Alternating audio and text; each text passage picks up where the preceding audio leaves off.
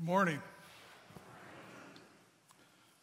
So I've heard it said that God has no grandchildren. And of course, it's true. For the Father only has beloved sons and daughters. In fact, um, my wife and I, Liz, have nine grandchildren. And we're so happy that we do. They're a blessing to us. Uh, and that's why I'm so glad that Pope Francis has declared the fourth Sunday of July as the World Day for Grandparents and for the elderly. So, if we're a grandparent, that's easy to determine. Whether or not we consider ourselves elderly is a personal definition. But I remember very well when my grandmother said, that while she looks old on the outside, she feels very young on the inside. And that's good because Archbishop Fulton Sheen once said, No one old can enter into the kingdom of heaven. For our Lord said, Unless you are as a little child, you cannot enter into the kingdom of heaven. And so it is this aspect of remaining young that allows us to look upon our Heavenly Father as a beloved son or a beloved daughter. And so we can affectionately call out to Him as Abba, Father. The use of the Aramaic word, Abba for father, was used by Jesus when he was in the Garden of Gethsemane at the beginning of his passion. And he addresses God the Father in a relationship of personal intimacy. So today's gospel illustrates this calling out when Jesus taught his disciples how to pray. And Jesus says, when you pray, when you pray, not if you pray. He says, when you pray, say, Father. And that's what we read in the Gospel of Luke. In the Gospel of Matthew, he says, when you pray, say, Our Father. And that is the Lord's Prayer that we use every time we're in Mass. When we pray, we are to be as little children who recognizes God as a good father, as one who loves us and hears our prayers and answers them. And then Jesus uses a parable. He uses a parable to teach us to persevere in our prayer. And it's not because somehow God is far away and we have to be persistent in order to reach Him. It is really that oftentimes we are far away. And so we have to persist in our prayer in order that our hearts will become in union with His own, with God's perfect will. So we often pray out of self interest. We think we know what we need in the moment. But when we pray the Our Father, we're asking for God's will to be done, not our own. And so, with the heart of a child, we hallow or we honor God's name with thanks and praise. And we pray, Thy kingdom come. Thy will be done on earth as it is in heaven. So, what is the will of the Father? Jesus says, This is the will of the Father that everyone who sees the Son and believes in him should have life, and I will raise him up on the last day. And Jesus promises that our, our prayers will be answered. He tells us that everyone not just some, but that everyone who asks or seeks or knocks, that their prayer will be answered.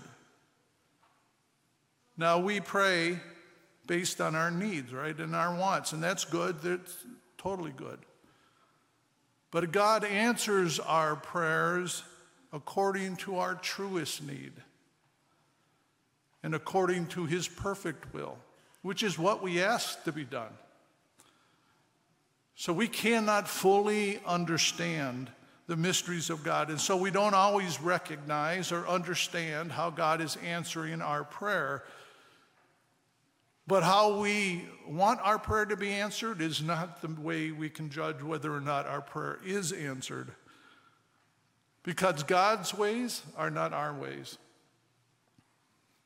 And I thank God for that.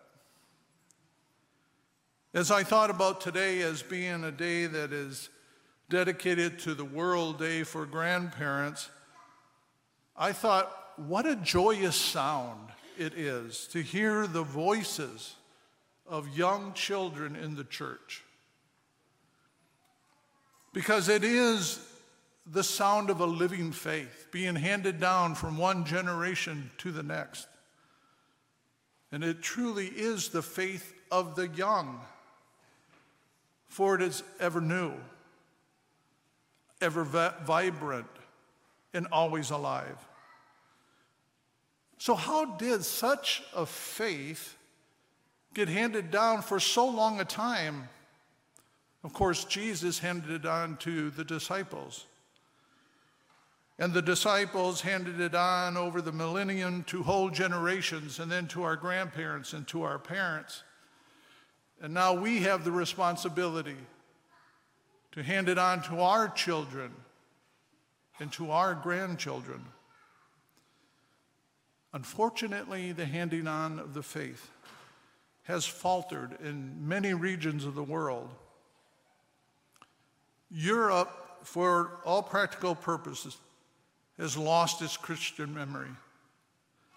And of course, that happened over generations. Today, the vitality of the living faith is being lost, even the memory, to our own children, to our own grandchildren and it's happening right before our very eyes. Now, I know that this strikes very close to many of us here.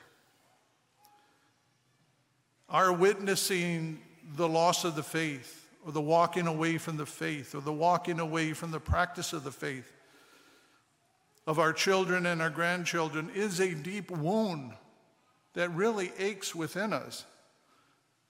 And I think that the third letter from the Apostle John really represents and expresses the heart of a parent and a, God, a grandparent very well. It says, No greater joy can I have than this to hear that my children follow the truth. There is only one truth and it's found in Jesus. And the Father wants us to know His Son. It is a living faith that gives life. It is the sacramental life of our Lord's body and blood that gives His life to us within us. And it is this living faith, this precious life, that we need to pray will be transfused into the hearts of our children and our grandchildren. It's not uncommon to hear someone offer help to someone else, someone in need, and then at the end of their conversation say something like, I can at least pray for you, as though praying for them is the least that we can do.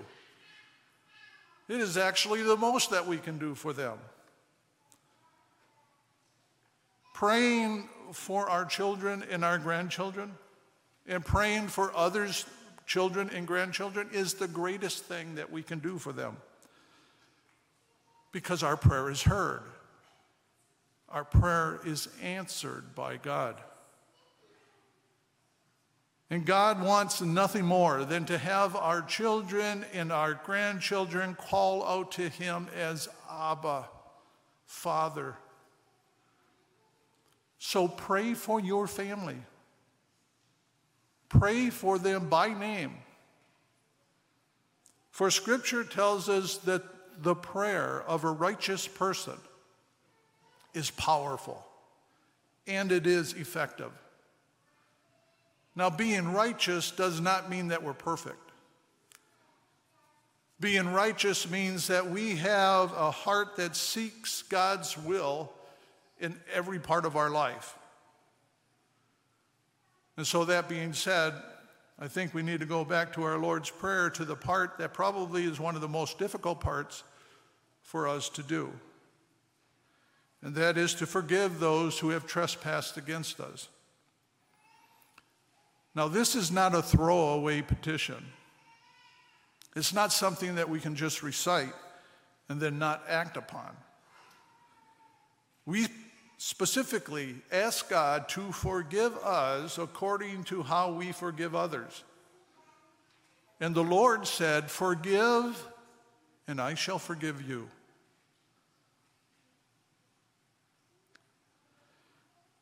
So I have to ask a few questions.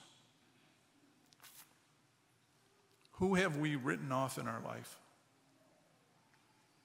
Who are we estranged from? Who has hurt us so deeply that we have shunned them from our life? But before we can answer those questions, we need to ask who have I hurt? Who have I offended? Who have I trespassed against? So it might be helpful for us to go back to today's gospel because Jesus tells us to ask and to seek and to knock.